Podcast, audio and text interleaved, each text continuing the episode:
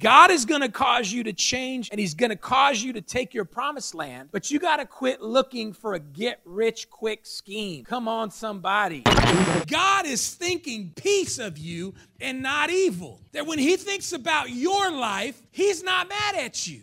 The strongest people are people that understand togetherness. All throughout your life, you're on this journey to go from me to we. Love God, lift others. Lift others.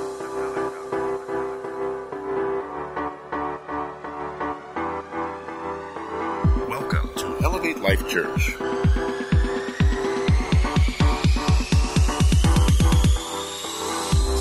Now, sit back, relax, and enjoy another elevated message. Here's Senior Pastor Sergio Lamone.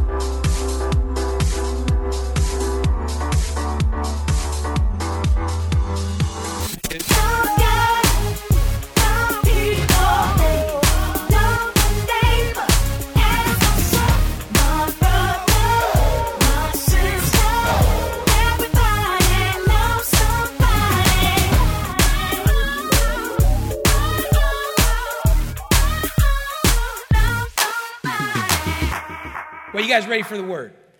Let's go ahead and go in our in our Bibles now, and you can put it on the screen. We're going to start with our text, Matthew chapter 22, 34 through 40.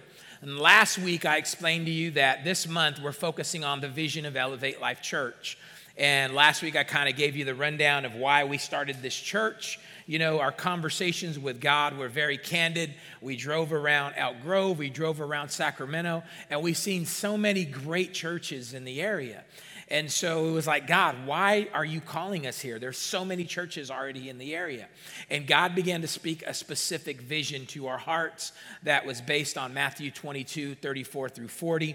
And it says, But when the Pharisees heard, that he had silenced the Sadducees, they gathered together, and then one of them, a lawyer, asked him a question, testing him and saying, Teacher, which is the great commandment in the law? And Jesus said to him, You shall love the Lord your God with all of your heart and all of your soul and with all of your mind. This is the first and great commandment, and the second is like it. You shall love your neighbor as yourself. On these two commands hang all of the law and the prophets. And so, this was the scripture that the Lord gave us uh, as the vision of the church. He says, I need a church that will raise up disciples that will live out the great commandment and do the great commission. The great commandment is that we love God with all of our spirit, soul, and, uh, or as the word says here, with all of our uh, heart all of our mind, all of our soul, and all of our mind. And we talked about that last week. If you didn't get that, go on the podcast and listen to that. And we're gonna we're gonna jump off into there. Let's pray. Father, we just thank you right now for this time that has been set apart as first fruits of our time, Lord, as we give it to you to worship you and to hear from your word. We open up our minds right now. We take authority over every demonic power that would try to blind us from hearing what you're saying, Lord God. And we ask in Jesus' name that your presence would be here in our midst. In Jesus' name. Amen and amen. Hey, listen, one last thing. If I didn't give you enough reason to come on Friday, make sure you don't miss because we're going to be ordaining some new pastors here in Elevate Life Church and they're not new, but we're, we're releasing more of uh, we, just obeying the Lord and, and the anointing on our lives. And that's the Delgados, Jesse and Jessica, are going to be getting ordained on Friday. And also, Willard Gable will also be uh, getting ordained. And they've been such instrumental parts in helping us uh, in this past season and God is already using them as pastors in so many way, so many ways. And so this is just us adding our amen to it. So don't miss it. It's going to be a, a historical time here, and what better time than when my pastor is in the house? So it's going to be an awesome time. So okay, so loving God and lifting others. So this is why we started the church because we felt God saying, "Hey, I need a body of believers. I need disciples to be made." And we've shared this before that uh, the word believer is used two times times in the New Testament. The word Christian, I believe, is used four times in the entire New Testament, but the word disciple is used 269 times. I believe in Western Christianity, we're making a lot of Christians and we're making a lot of disciples. I'm, I'm sorry, we're making a lot of believers, but we're not making enough disciples. Disciples are very, very different. Jesus said, Go into all the world and preach the gospel. And he didn't say make churchgoers, he didn't say make Christians, so to speak. He said, go out and make disciples. And so that's a big part of our vision. We'll talk about that another time. But the first part is understanding that it's important that we learn how to do the great commandment, all right? Because in Christianity or churchianity, we have made church about a lot of other stuff except love. We've made church about behavior modification. We've made church about rules. How well can I look like a good Christian? We've made church about appearance. And there's a lot of, you know, for a season, church was about wearing the right church clothes, listening to the right church music, and going to, you know, the right church that looked the part, and yet people's hearts were not changing. And so I feel like God has, has, is using our house as a beacon, not the only house, but to get people back to the essence of what being a disciple is about. And so Jesus' question, his answer in this situation when he was asked, not by a sinner, but by somebody that was a studier of the law. That's what this lawyer was. He'd given his life over to studying the law. And he asked Jesus, What's the greatest commandment? And Jesus' answer, it sounds so simple that you can miss it. And people have. And he says, well, the greatest commandment, as he said there, is to love the Lord your God with all of your heart, your, your soul, and your mind. And see, we've got to look deeper in this because some, some of us deceive ourselves when we see, oh, love God. Oh, I'm doing that. Oh, I love God. Yeah, I love God. There's a lot of people that say they love God, but their lives don't reflect it. That's why Jesus was very specific in saying, Love God with your heart. And last week we looked at that. The word heart comes from the Hebrew word lev, which actually speaks of a person's moral character and determination. So, guess what that means? You got to love your God with your moral character. That means you've got to have some morals. Can I get an amen? We've got too many people that claim to be Christians, yet they're still sleeping with their side piece. Come on, somebody. Or they have a side piece. Come on. We got too many people that say, I'm a Christian, living in sin, willfully going to church. And Jesus says, That's not loving me with your heart. See, what you're doing is you're loving God with a worldly love, and that's not going to cut it. Because the worldly love that we are most experienced with, many of us, is we have a, a love that's just emotional. We have a love, you know, people use that word love. Somebody will tell their girlfriend, I love you, and then on Saturday night beat them. And then apologize and say, I'm sorry, I didn't mean that. I love you. No, that's not, that's not love.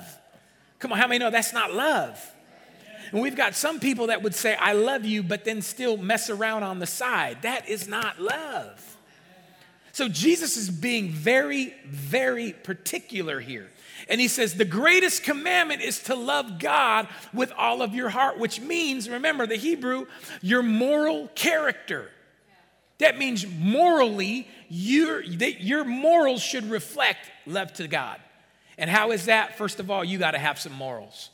You got to settle this, man. I love God when I choose to live right. God receives my sacrifice of living right as love unto him. So I'm not gonna sleep with my girlfriend no more. Oh, that's a word for somebody in here. I'm not gonna creep on the side with my boyfriend anymore because I love God. That's what he's talking about.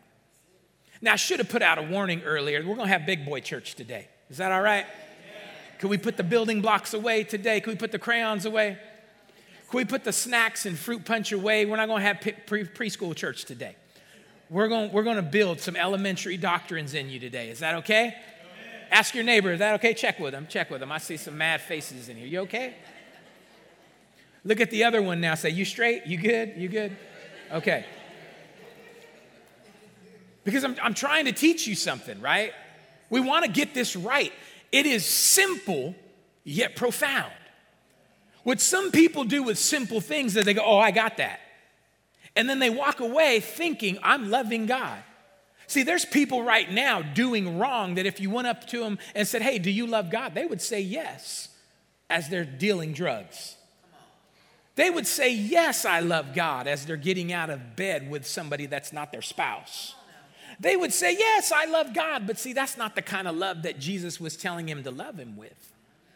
He says, if you're gonna love me with your whole heart, and we said that means your moral character. The second thing last week we talked about is said, if you're gonna love me, love me with your soul, which is the true essence of who you are.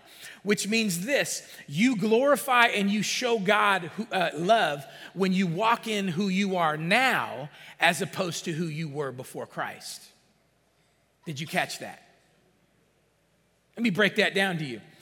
Whenever some of you have heard my testimony, whenever I talk about my testimony and the things I did before coming to Jesus, it's always as if I'm describing somebody who died, who is no longer here.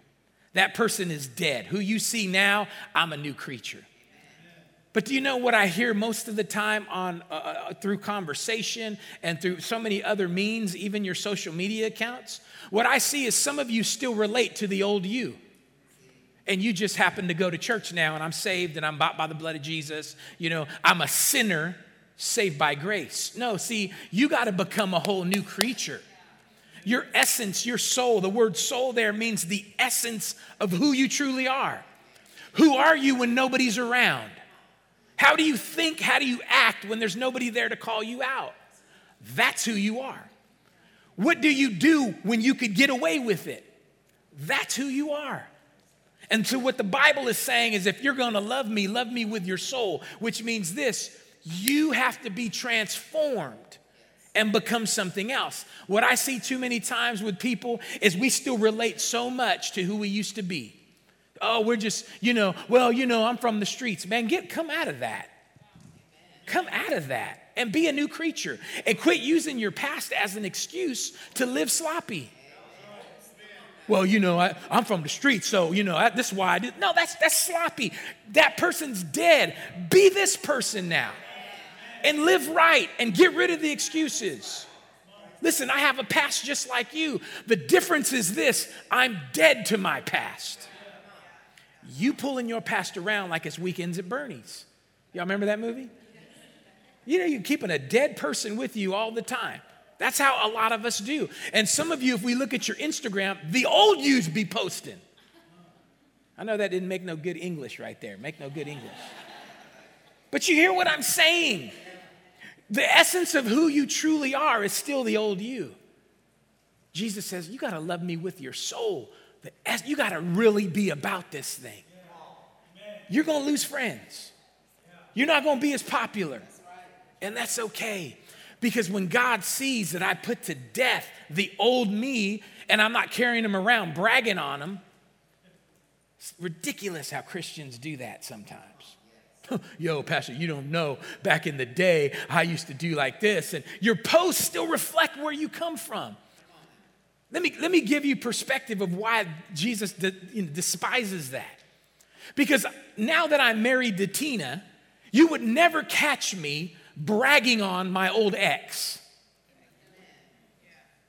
You would never catch me like, hey, let me introduce you to my wife. This is, this is Tina right here. But let me tell you something. I used to date this one chick. Ooh. We had good times. And this is what we used to do. And this is how we used to talk. Oh, but, but, I'm, but I'm with Tina now. This is Tina now. But let me tell, and that's what y'all do to Jesus. That's, that, that's how you get down on your Instagram, your social media. And, and, then, and then your excuse is this oh, oh, but, but you know, I ain't perfect. I'm, I'm, I'm in process. You know, God's working on me. Is He? Well, it's time you start helping Him in the process by start saying no to your old life. Crucify that thing. Some of y'all ain't dead to it yet. You're trying to figure out how my old life works with my new life, and you're gonna have conflict. Let me just tell you, it'll never work until you kill that old life, until you die to it. That's why Jesus said, You got to pick up your cross and follow me. The old you has to die. I know you love the memories and I know that, but until you can finally see that all the stuff you're romanticizing was killing you, until you can see, I don't want to be that person, you can never have the new life in Jesus Christ. So when Jesus says, You got to love me with your whole heart, your soul. This is what he's talking about, your essence. And then the last thing we talked about, he said, You got to love me with your mind, which means this you got to learn. You got to learn to think different, act different, reason different. And that's where Romans chapter 12 says you got to be transformed by the renewing of your mind. Come on, Optimus Prime. You got to be transformed. Come on, Bumblebee. You got to be transformed. You got to become, you got to be something else. You got to be something else. And the only way you can get there, you ready? Is learning. We got to change that attitude out of you. Some of you have been in church too long to have that attitude. Amen? Smile at me. Pastor's loving on you today. It's big boy church, I'm telling you. I hope you wear your big boy joiners today because, uh, listen, you, you've been in church too long to just still have an attitude, to still be mean. We know, we know where you're from. We know you used to be this. We, we get it. You used to be hardcore. Okay. You want to medal for that? What? Let's, let's put that to bed. Where are you now? In the words of KRS-One, come on, Boogie Down Productions. Google it, youngsters, Google it. It ain't where you're from, it's where you're at. Actually, Eric B. and Rakim said that too. So, you know, do your, do your homework. It's not where you're from, it's where you're at right now. Let's stop, let's stop holding on to this old romanticized life. It wasn't that good, it was taking you to hell. As I said last week, you weren't that cute. And you wasn't, you weren't that playerish, you really weren't. If you went back, it wouldn't be the same. You older now. God's doing you a favor, pulling you out of that. Some of y'all looking at your spouse like, shoot, I just divorce her and get another one. You probably won't. probably not. You should be thanking God you found somebody that's putting up with you. Devil got you believing a lie. Ain't nobody better out there for you. You're lucky to have that one. Getting too real in here, getting too real. Okay. So, this is what Jesus says. So, can we go a little further about when we're talking about love? Because people got a messed up view of love and they just want God to accept their worldly love. God is trying to tell you this is how you love me with your heart, your soul, your mind. Ready? Now let's go further in John chapter 14, 15 through 18. This is what Jesus says is love. I know you got your own ideas. I know I got my own ideas, but those ideas don't matter. What matters is what Jesus wrote what Jesus said. And look what it says here If you love me, keep my commandments. Highlight that in your Bibles. You tattoo people, go get that one put on your back somewhere, okay? That's a great tattoo right there as a reminder, all right? If you love me, keep my commandments, and I will pray the Father, and he will give you another helper, that he may abide with you forever. We talk about the Holy Spirit, the Spirit of truth, whom the world cannot receive because it neither sees him nor knows him, but you know him, for he dwells with you and will be with you, and I will not leave you orphans, I will come to you. What's Jesus saying right here? If you love me, keep my commandments. If you love me, keep my word. Are you guys seeing that today?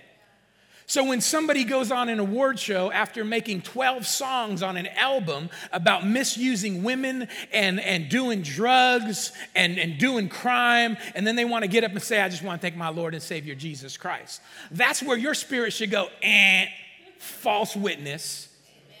Because Jesus said, if you love him, you keep his word. Amen? The next time he pushes up on you, young lady, and says, Oh, oh, I'm a Christian, watch his life. Watch his life. Because even though he says he's a Christian, if you love me, keep my commands. We'll tell you what they are. But let's bring it home. Some of us in this room, if you love him, you're gonna keep his word. And let's, and let's quit with the excuses, y'all. I'm tired of people misappropriating grace. People that misappropriate grace is because they don't understand relationship. You do Jesus in a way you would never do anybody else. You do Jesus, like, like, like I was saying earlier, it's like I would never, oh, this is my wife, but let me tell you about my ex. Let's take it a step further with people that don't want to obey his word, live how they want to do, and say, oh, but I love God. I would never be with Tina, but have a side chick that I entertain from time to time and then be like, oh, but baby, you know, I was just, I was in that moment. Please forgive me. She forgives me. And then two weeks later, I go do it again. How many know that ain't, that ain't love?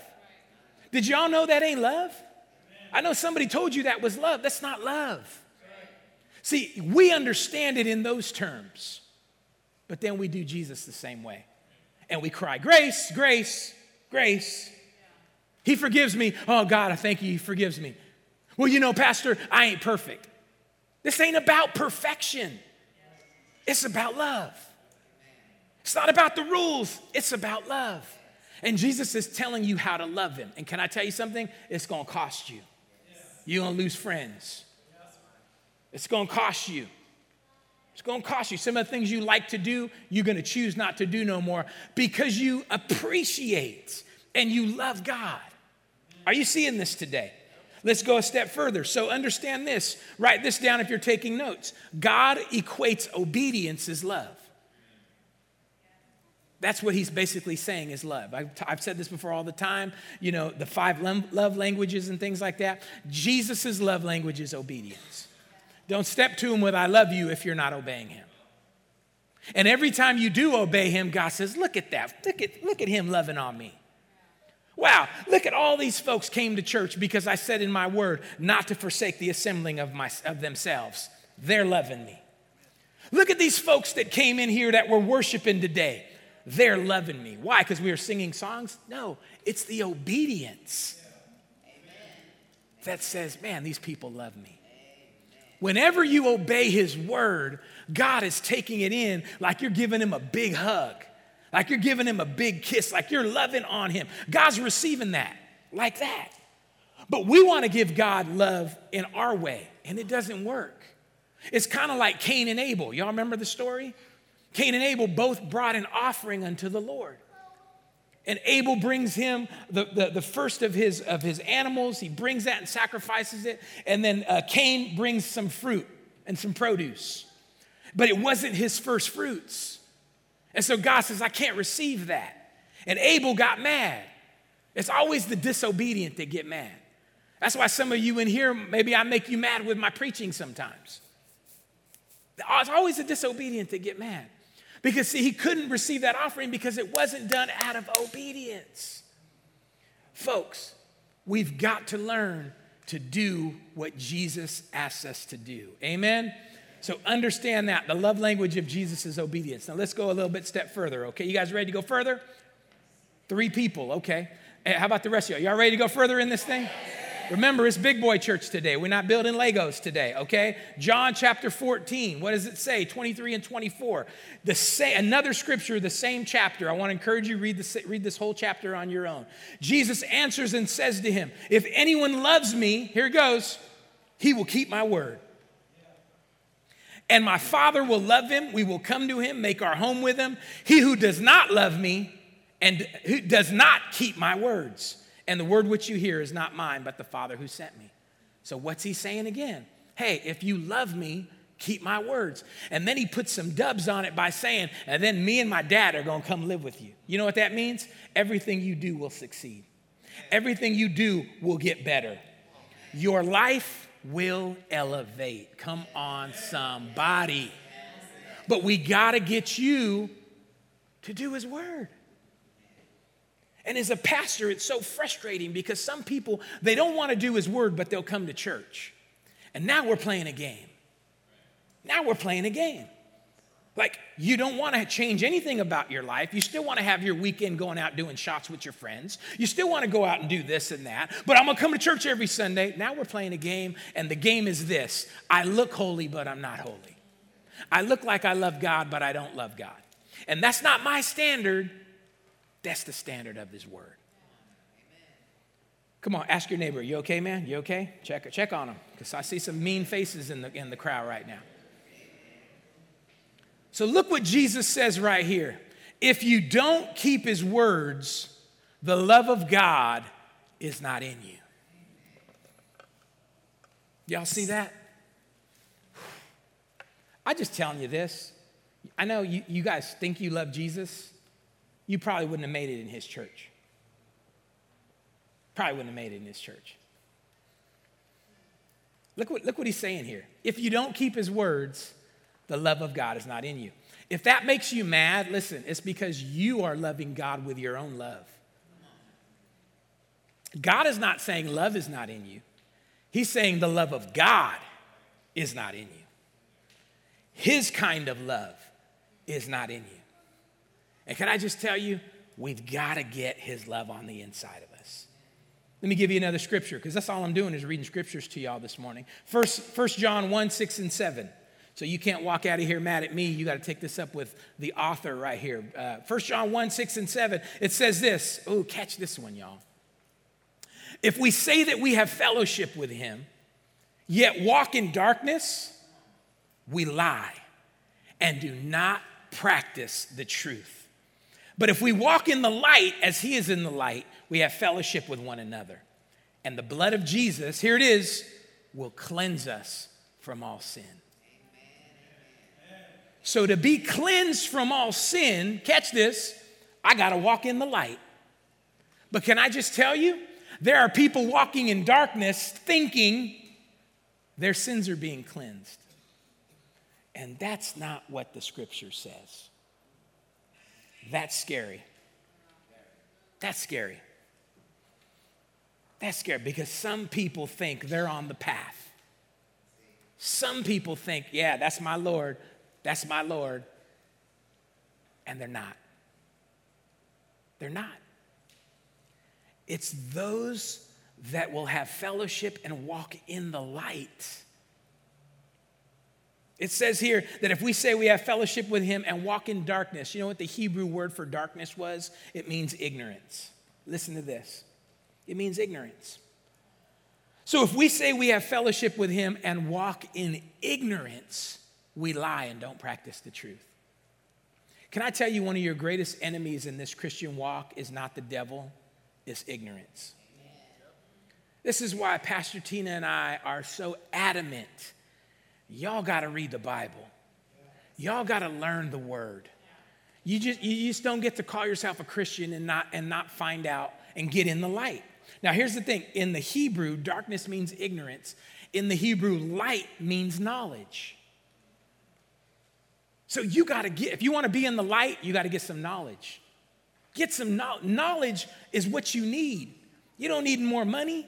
You don't need more this, you don't need more that. You don't need a husband, you don't need a wife. You need knowledge. Because ignorance or darkness is keeping you bound. So think about that. So in the original text, and it talks about darkness, it means ignorance.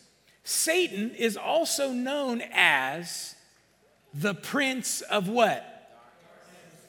The prince of ignorance. Guess what that means? He rules every area you're ignorant in. So, guess what Satan wants to do? He wants to keep Christians ignorant. Just go to church, but don't learn nothing. So, you know, we, we, get, we get these churches or pastors, and please hear my heart. I'm not trying to put anybody down or throw any stones. We're all doing our best. But we, we, we have, as pastors, we have the challenge. We got we to feed you knowledge. Like I said before, my job is not always just to come and make you feel better. A drug dealer can do that. Our job as pastors and leaders is to help you be better. Amen. And that's something a drug dealer can't do. Can I get an amen on that? So Jesus is saying here if you walk in darkness, the love of God's not in you. So we got to pull you out of darkness, and darkness meaning ignorance. So which means we got to learn some things, okay? So now let's go to 1 John 2, 3 and 5, all right? 1 John chapter 2, 3 and 5. It says this Now by this we know that we know him, if we keep his commandments. He who says, I know him and does not keep his commandments, here it is, he's a liar and the truth is not in him. But whoever keeps his word, truly the love of God is perfected in him. And by this we know that we are in him. So, can I tell you something? Write this in your notes. Don't lie to yourself. Pastor Chris Sarno, when he was with us, dropped this gem on you. I don't know if you caught it. He said, Nobody lies to you more than you. Nobody lies to you more than you and yet you you just keep believing the lies. Hey, come on. This is what the word of God will do in your life. It'll keep you from lying to yourself. Without God's word, you think you're doing okay. Without God's word, I'm straight, I'm good. But you know what his word will always tell me? The truth. And when I read this scripture that it says here that those that know him will keep his word, will keep his commandments, will be obedient, that's the measuring stick. Next time you talk about loving God, the first place your mind must go is, Am I obeying his word? Now, here's the thing this is where somebody always gets tripped up. Well, Pastor, I ain't perfect. It ain't about perfection. See, you're looking at the rules. Well, Pastor, I mess up. When you mess up, it's fine. God covers you. Remember, He says your sins will be forgiven. But let's not call mess ups choices because they're two different things. We want to call our mess ups mess up. We want to call our choices, I should say, a mess up. No, you chose that. You knew the Bible said not to date that fool, but you dated him anyway. You knew he wasn't going to church. You know what the Bible says you shouldn't be unequally yoked with an unbeliever, but you chose that. Don't call it a mess up. It was a choice. And repent from it, and we can move on. Come on, smile at me, church. You know, we, we, we, we, we put all this stuff out there. And see, I'm trying to help you today. I'm trying to give you some knowledge so that you quit living sloppily like this. Because a lot of people live like this, and this is why their Christianity is not working. The Christianity that we're supposed to have is powerful, where we have healings in our bodies, where our addictions are broken, where we go from one level of living to the next. Why? Because Jesus already told you if you keep my word, I will come live with you, and my Father will come live with you. Do you realize in the New Testament, when you see heaven, there's no sickness and there's no poverty in heaven? Because that's where God is. So, guess what? If he comes and live in my house and in your house, could it be he wants to eradicate sickness in our homes and poverty in our homes? I could see that clearly. Can you see that? But why is it we live so stressed, so, uh, so full of anxiety? Maybe it's because you know you're not being real with yourself. You're coming to church, but you're not loving Jesus. And Jesus didn't say, if you come to church, that's the greatest commandment. Nah, he said, you got to love me. And then he broke it down heart, soul, mind. Are you still with me today? Check on your neighbor, see if they're okay. Say, you good? You good? So don't lie to ourselves. Let's take it further. James chapter 1, 21 through 24. Boy, this is a good Sunday to take notes, so I'm giving you stuff to read on your own. It says, Therefore, lay aside all filthiness and overflow of wickedness and receive with meekness the implanted word, which is able to save your souls. But here it is. But be doers of the word, not hearers only, because you deceive yourselves. For if anyone is a hearer of the word, not a doer, he's like a man who looks in the mirror and he observes himself and goes away and forgets what kind of man he was. In America today, we have produced a type of believer that loves to learn Oh, we love to learn. We love to learn, but we don't do what we learn. And if you don't do what you learn, the Bible says you are deceiving yourself. Translation, you're lying to yourself. You're not really transformed. what is he taught? What's the lie that we're lying to ourselves? You're not doing that good as you think you are. What if the lie is this? you're not really saved. Here's the thing let's settle this. Quit lying to yourself. And let's start being hearers and doers. Hearers and doers.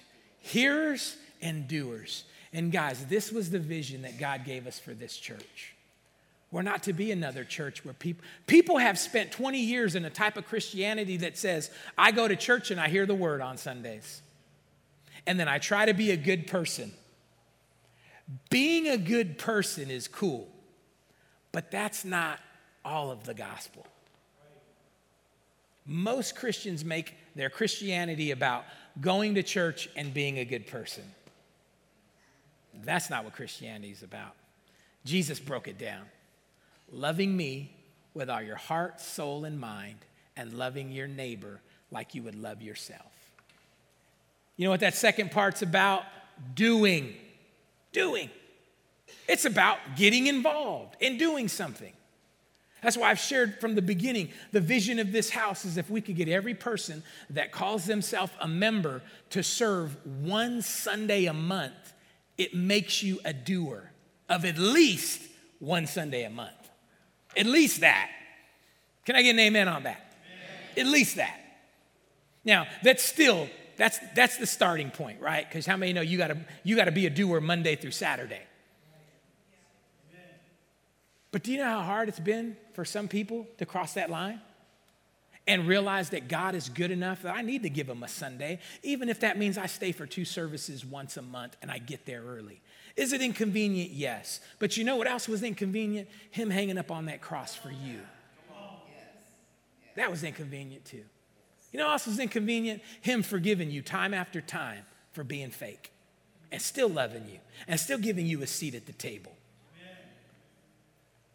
Come on, church, you know it's true. So write this down. We got to be followers of followers of Jesus are doers. Amen. You got to be doers. You got to get involved. Are you still with me? Look at Luke 14, 33. I'm almost done. Don't worry. It says this In the same way, any of you who does not give up everything, he cannot be my disciple. I'm telling you, y'all, y'all wouldn't have made it in Jesus' church. Y'all, y'all wouldn't have made it. And it's sad that in America, we've gotten away from being like Jesus. Jesus' requirement, y'all, was, was pretty clear. And what he's saying here in Luke 14 33, he kicks it up a notch. He's already said, This is how you love God with your heart, your soul, your mind. He's already said, Hey, if you're going to love me, keep my word. He's already said that. Now he takes it a step further. And he says, In the same way, anyone who doesn't give up everything, you can't be my disciple. Translation of what it means to give up everything, he's basically saying this if you can't trust God with everything, you're not going to make it. The hardest thing about being a pastor is seeing people that do not make it. I've been going back on our Instagram, looking past for the last 11 years and stuff, seeing all the pictures. And in some of the pictures, I see people in those pictures that aren't serving God anymore. Now, when you go on their Instagram, they're at the bar, they're doing this, they're doing that, they've gone back to their old life. And it's hard. It's hard because you miss those people and you wonder, wow, man, if Jesus were to come today, would they be in eternity with him? And at one time they were on the platform. At one time they were leading youth. At one time they were doing this or that. And, and it's, it's, it's pretty much the hardest part of like being a pastor, seeing that happen. And I believe it happens sometimes because we don't speak the truth. So Jesus is saying, hey, let's quit playing the game. Let's be about this. Amen? And he says right here, we're going to kick it up a notch. He says right here, if you can't trust me with everything, you can't be my disciple. Y'all ready for this? This includes money. Amen? Ah, oh, here he goes. Ah, here he, some of y'all, here he goes. Pastor talking about money again. Here he goes. Man, miss me with that. If I was after your money, and I've said this so many times before, if I was a pastor after your money, I would not have planted a church in South Sacramento. Come on, somebody. Give me some credit for that. I'm smarter than that. I ain't smart, I ain't too smart, but I'm smarter than that. If I was about the money, I'd be right up there in Roseville next to the Galleria. Come on. Yeah, go down the street a little bit and, and Elk Grove. Come on, I'll be right over there. And nothing wrong with pastors that are pastoring in those areas. I'm just saying, don't come to me with that. Amen? Amen? But here's what I was saying earlier. See, you wouldn't have made it in Jesus' church if talking about money is an issue for you. Because Jesus talked about money more than anything else. Do your own research. Do your own research. Jesus talked about money more than he even talked about heaven or hell. There's only one subject that Jesus talked more about. Ready? The kingdom of God, God's way of doing things. The basis of Jesus' ministry was talking about the kingdom and talking about money. You wouldn't have made it because you'd have got all mad. Hey, he's talking about my money again. These pastors talking. Listen, and I get it. I get it. There have been some crazy pastors out there. There have been churches that have ripped people off. I see it on the news just like you, and it makes me cringe at what some of these people have done. But you learn from that. You know what you learn? You learn not to give to those ministries. You learn not to go to those churches. But you can't back off of what God's word commands us to do. Amen. The same thing you do if you find out there's a used car lot that's ripping people off. What do you do? You don't go there. You don't buy a car from them. You don't go, Well, I'm never buying a car again. Because now you're an idiot. But what do we do in church? Oh, I'm never giving to the church again. Yeah. And you're still a, never mind, I'm gonna be, I'm gonna be all right. Doesn't make sense, but we do that. Jesus talked about money more than anything else except the kingdom of God. Prove it to you. 16 out of the 39 parables that Jesus has taught, the 39 messages, those parables, 16 of them were about money and possessions. If you would have went to Jesus' church, every other Sunday would have been a service about money. One out of every seven verses in the Gospel of Luke talked about money. We break it down even further. There are over 500 verses in the Bible that where Jesus and, and, and God talks about prayer. 500 verses in the Bible that talk about faith. Get ready, hang on to your seat. Over 2,000 verses where God talks about money and possessions.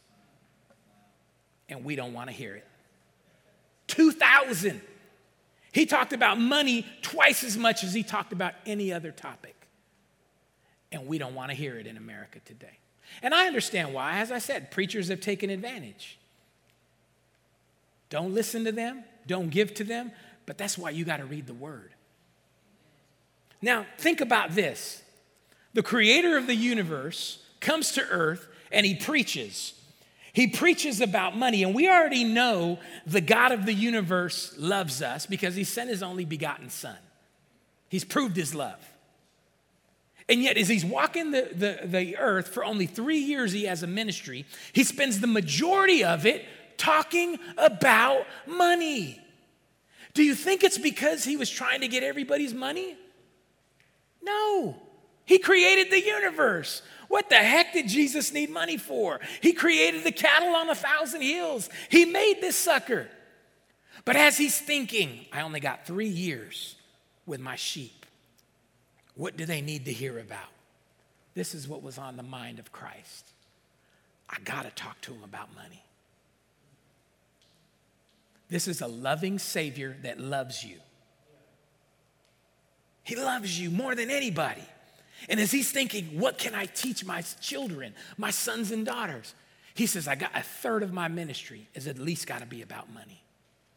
And look what we've done, and look what the devil's done to us. He's made it to wherever money is even mentioned in church, ah, da, da, da, da, I don't want to hear it. I don't want to hear it. Oh, here we go again. Uh, and you know, guess what happens? We remain ignorant, in darkness. Guess who reigns in that darkness? Satan. Are you tracking with me still? Luke 16. Luke 16, 13 through 15. Look what it says here. Jesus is preaching, and he says, No one can serve two masters. Either you will hate the one and love the other, or you'll be devoted to the one and despise the other. You cannot serve both God and say it. Do y'all see it? Interesting to me that he didn't say, You cannot serve God in sin. You cannot serve God in sex. Because we would all said, oh, yeah, amen. But what does Jesus choose to compare as, as, the, as the next heir to the throne of your heart? Money. And then he breaks it down even further. He says, guys, you got to settle who is going to be the master of your life? Because you can't serve two. And he makes a profound statement. He says, You're going to either hate the one and love the other. I looked up that word hate in the Greek dictionary. It comes from the word misos. And what it means is this to dislike intensely. But here's the part I want you to get the last part there to be unwilling towards. So here's what Jesus says You can't serve God and money because you're going to be either, you're going to love one and be unwilling towards the other. Can I tell you, as a pastor for 30 years, I meet more Christians that are unwilling than willing. It's like, we gotta, we gotta twist people's arms to get them to do the right thing. But when it comes to money, we'll drop everything for a bigger paycheck. You don't believe me? Listen, people will change zip codes if they're paying more in the Bay. Y'all left family behind because of a paycheck. Some of you will leave, your kids are in school, got friends. Hey, we're moving. I got a job offer over here, and you don't even care about anything else, but you say, the pay is better. If that's not being a master to money, a servant to money, I don't know what is. And that's our culture. Listen, you went to a university, spent a lot of money to get a degree, not because you just want to be educated. No, you did it because you want a good job so you can get more money. Come on, somebody. And nothing wrong with it either. But just don't be that money's master. Because Jesus said, once money becomes your master, you will hate me. He said it. Oh, oh, no, I won't. No, I won't. Remember, what does hate mean? You will be unwilling towards me. Some of you are unwilling now. Think about what, what is your Christian life? What has God asked you to do already in the Word? He's asked you to be a giver, He's asked you to serve. He's asked you to be a part of, well, I don't know. And this is where we get all the excuses. Well, I don't know because this, because of that. Could it be that money is your God and not Jesus? And so you'll do whatever it takes for money, but when it comes to Jesus, you're unwilling. I want you to write this down. You will love the one or be unwilling towards the other. Which one do you love? And which one are you unwilling towards? Ask yourself that. Because I know some of you, you'll do anything for money, but you don't do anything for God. You got to adjust that. You better believe if Jesus says it's not possible to serve him in money, you better believe it isn't. It's not. And I want you to write this down too. Generosity is the only antidote to greed or covetousness. When Jesus preached this, guys, here's what he's telling us the only one that can really take my place in your life is money. He said, he didn't say sin because he knows sin. We all know sin has a price tag. And sin's fun for a season, but then, man, it messes your life up, and then you come right back to God. But the thing that can deceive you for a lifetime is your love for money. And your love for money can keep you thinking you're serving God, but you're really serving a paycheck. So, how does God say we can solve this? Through generosity, through giving. Well, I ain't giving, I ain't giving all that money to the church. It's so crazy that we think that way. Because you was giving all that money to your drug dealer. You was giving all your money to the club. Y'all ever think about how dumb it is drinking in a club? Can we, can we be real on a Sunday morning? You know how dumb it is because you're paying $10 for, for that much alcohol and some fruit juice? Do the math. You can make that same drink at home for 50 cents, but you in the club, dropping 10, 15. I went to a baseball game last week with my dad, a couple weeks ago. You know what beers we're going for there?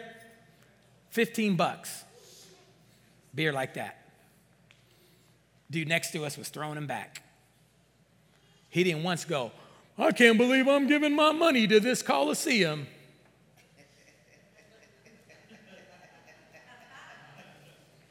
But we come in here to church, uh, pastor, pastor receiving another offering. Are you guys tracking what will happen to your heart? And, and, and see, that's the big thing you need to catch today. Is money is never about your heart. Why did Jesus teach so much about money? Oh, because he wanted offerings. He didn't need offerings. He could snap his hands. He was feeding people, 5,000 people with a snap of his fingers. He was doing miracles. He didn't need money. But yet, every time he caught up, every third time he stepped up, he's talking about money. You want to know why? Look what it says in Luke chapter 12, 34. It says this For where your treasure is, that's where your heart will be also. Where your treasure is, not where your heart is now. It's not what it says. It's where your heart will be. Need backtrack a minute. You know, I was saying it breaks my heart to look through pictures and see people in those pictures that aren't even serving God. I'm looking through our old pictures and I see people up here worshiping and, and leading worship. They're not even serving God now. They're in the bar getting sloshed on a Friday night. I see some in those pictures that were our youth leaders, not even serving God now. What happened? I'll tell you what happened. They didn't protect what was precious. And you need to hear me today. You need to protect this relationship you got with God. You need to protect it. Satan's coming for it. Listen, I'm glad we're here today, but guess what? You being here today doesn't guarantee you'll be here tomorrow. Anybody could serve God for a few weeks. Anybody could come to church for a year two years, three years. But I've seen people walk away. And you know how they walk away? Satan steals their heart because they don't, they don't value this thing we got with God. You better not take it for granted. You better protect it. So Jesus tells us this. You want to know how you protect it? Where your treasure is, that's where your heart is going to be. Giving, tithes, and offerings in God's eyes, it's not about money. You know what it's about? Your heart. The word tithe speaks of a tenth, it's 10% of what we have, what God blesses us with. But the 10 is symbolic of a test. In the Old Testament scriptures, anything time you see testing, it was 10. 10, 10 plagues in Egypt tested, tested Pharaoh. 10 mean 10 is a number of testing. And so that we don't lie to ourselves, track with me now. So that we don't lie to ourselves, God gives us a way every week or two weeks or month, whenever you get paid, to take a test so that you know who you serve. So I get paid, I get to show God, God, here's my tithe, because I'll never serve money above you. Every week, y'all, you get tested. Yeah, but Pastor, it's a tough month. It's a tough month. Eh, you know, I just, it's a test. Who is on the throne of your heart? You see how the word works? It puts it in black and white. It puts it in black and white. And when you're doing right, it creates confidence. Yeah. When you're doing wrong, we make excuses. Yeah, eh, but isn't tithing Old Testament? Isn't thou shalt not murder Old Testament? We still keep that.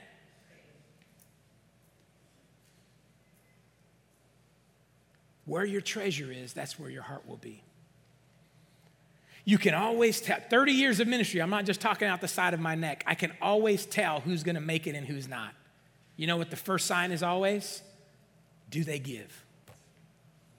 Because look what the scripture says where your treasure is, that's where your heart is going to be. I want my heart to always be in God's hands. When I give a tithe, I'm saying my heart, my heart is going to be in your hands in my future. It's not about money. It's about your heart. Are you tracking with me today? Giving financially, write this down, directs your heart towards God. It directs your heart towards God. And I learned that at 19 years old. If I'm going to do this, I'm going to do it.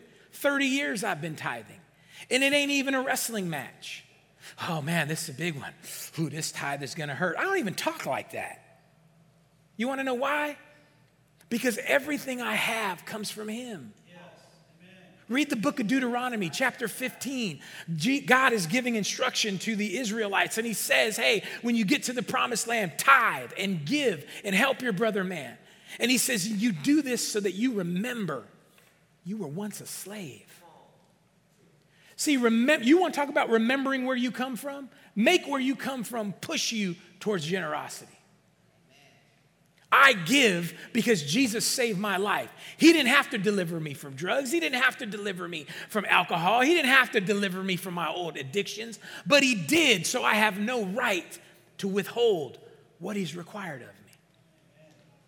See, when you live like this, that's when you're getting real. Giving directs your heart towards God. Can I get an amen on that? The tithe is about so much more than money. Let me help you. The tithe is about obedience, which is love. The tithe is about trust, which speaks of relationship. The tithe is about placing God first, which is about lordship. Is he really the Lord of your life? The tithe proves it. And here it is it's about your heart. Don't quit, let's quit playing games. Some of you, uh, I love, do you? I've given you clear ways now so that you know if you really love God. I think if you're honest with yourself, some of you sitting there right there would be like, dang, I ain't loving God right. And that's okay because we could fix that today. Can I get an amen on that? Look at Luke 16, 10 through 15. You come and help me. It says, Whoever can be trusted with very little can also be trusted with much. And whoever is dishonest with very little will be dishonest with much. So if you've not been trustworthy in handling worldly wealth, who will trust you with true riches? If you've not been trustworthy with someone else's property, who will give you property of your own? Two things you need to catch there. Number one, we've got to be faithful with the little. You know what's little in the kingdom of God? Money. It's the least in the kingdom of God. To God, money's dirt. That's why when you read in the Bible, there's streets of gold. We drive on them, we walk on it in, in heaven. It ain't no big deal. It's the least, it's dirt. Streets of gold, dirt. It's nothing. So, you know what God says? If you can manage what is least in the earth realm, I'll bless you with stuff money can't buy. Like health, like healthy kids, good kids, like breaking generational curses like living a good life. Things money cannot buy. And if you think money can buy those things, man, watch the Kardashians. Come on, somebody. On the fifth marriage, got all that money, still ain't happy. Got to put fake parts in. Come on. But then it says this if you've not been trustworthy with someone else's property, who will give you property of your own? You better listen to this. It'd be like if I said to Jesse, I said, Jesse, I'm going on a mission trip for six months. And they're gonna be, I'm gonna be preaching on the road, so I need you to take care of my wife. So, Jesse, uh, they're paying me over there. I'm receiving offerings. I'm gonna be good. So every month, man, I'm gonna send you a thousand dollars. And because I love you, bro, yo, keep keep keep 90% of it. But my wife is gonna need a hundred a month to, to just sustain her and the kids while I'm gone. So, Jesse, just make sure you, you keep giving her that hundred for six months. Jesse says, Cool, Pastor, thank you. Man, that's a blessing. I'll take care of her. I called Tina three months later. I said, Hey, how you been? She goes, Oh, it's tight. Why is it tight? She said, Man, you know, you ain't been here and money's a little short. I said, Hey, I gave Jesse money to bring to you every month.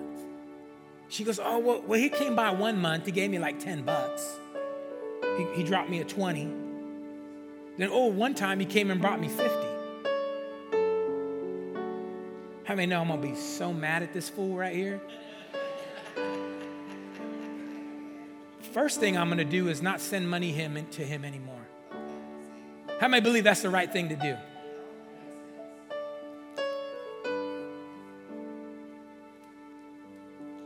That's just what Jesus has asked you to do. You see, the Bible says in the book of Malachi, bring your tithe to the storehouse, which means the church. You know what the church is called in the New Testament? The bride of Christ. And every month you go to your state job, you go to your business, your real estate, whatever, and God says, Hey, I'm blessing you this month, but do me a favor. 10% of that, I want you to take care of my wife.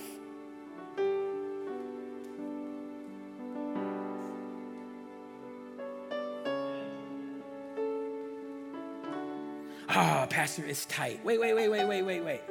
Whose money is that? Who got you that job? Who put you through college? Who gave you that brain?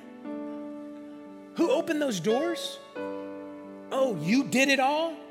Okay, then. Then you're on your own. See, the hardest thing about being a pastor is seeing people struggle because they don't do what's right. Guys, what I'm giving you is a key of maybe this is why your business ain't working like it should because things are out of order. What would happen if you would just do what the word says to do? Hey, I get it. I know it's hard, but you know what's harder? It's harder when verse 12 says, And if you have not been trustworthy with someone else's property, I ain't giving you none of your own. That's harder. Remember, God is giving you everything you own. It's His, right? How many agree it's His? Maybe this is why you're struggling because your source has been cut off, because you haven't been faithful. Maybe this is why you're struggling so much. Here's my point, y'all. Let's love God for real. Let's quit lying to ourselves. Let's quit loving God like the world loves. And let's love Him like He asks to be loved by obeying the scriptures. By seeing something in the Word, hearing a word like this, and going, okay, I'm gonna do it this week. Okay, I heard that word. I need to give. I'm gonna do it. Okay, I need to serve. Okay, I'm gonna do it. Okay, I need to lose this attitude that I've had since I've been saved. And it's time for you to lose the attitude. Amen? It's time to grow up. We know you, we know where you're from. We know how hard you used to be. We know you cut somebody, but you're a Christian now. You're a Christian now. How long are you going to hang on to that excuse? You're a believer now. Let's love God so that then we can love others. Could it be the church has done such a poor job of loving others? It's because we ain't got this part right. We still coming to God with this worldly love. God, I love you on Sundays, but I got my side thing over here. Later for that. Now, can I be at 100? Can I bring this into the natural realm now? The mission that God's given us here at Elevate Life Church is impossible. It's impossible to do. So we need God's involvement. But guess what? We need your involvement. We need your involvement. God saved you because there's something in you this body needs, this community needs. And you keep being unwilling towards God. It's time to fix that. We've been very thankful for the giving family here at Elevate Life Church. It's got us through a pandemic, it's got us through a building. But there's some of you that have come into the body, and this message you got to get, you got to grasp this today. Some of you have been a part of this church, and you have not yet learned to be a tither, to be a giver. You got to take care of God's bride. Can I get an amen on that? We need you. Listen, I'm so excited about ordaining some new pastors. But you know what breaks my heart? And it should break yours. We can't pay them.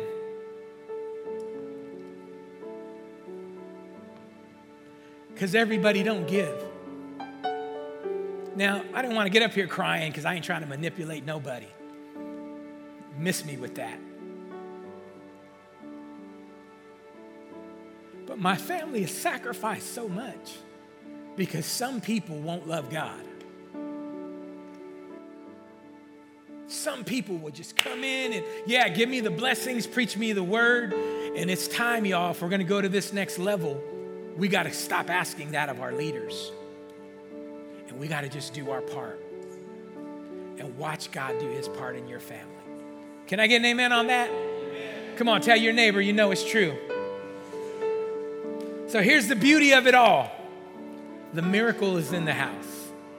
If everybody that calls this their church will just do their part, we're going to change this area. Trust me on that. Trust me on that.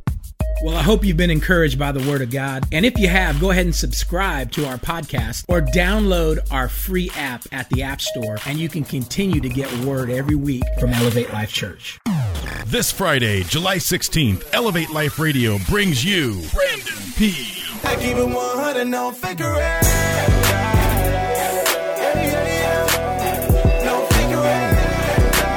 Brandon P. This about. Hey, this about. Put that on us. We got the best side. Pull up on us. You know it's on side.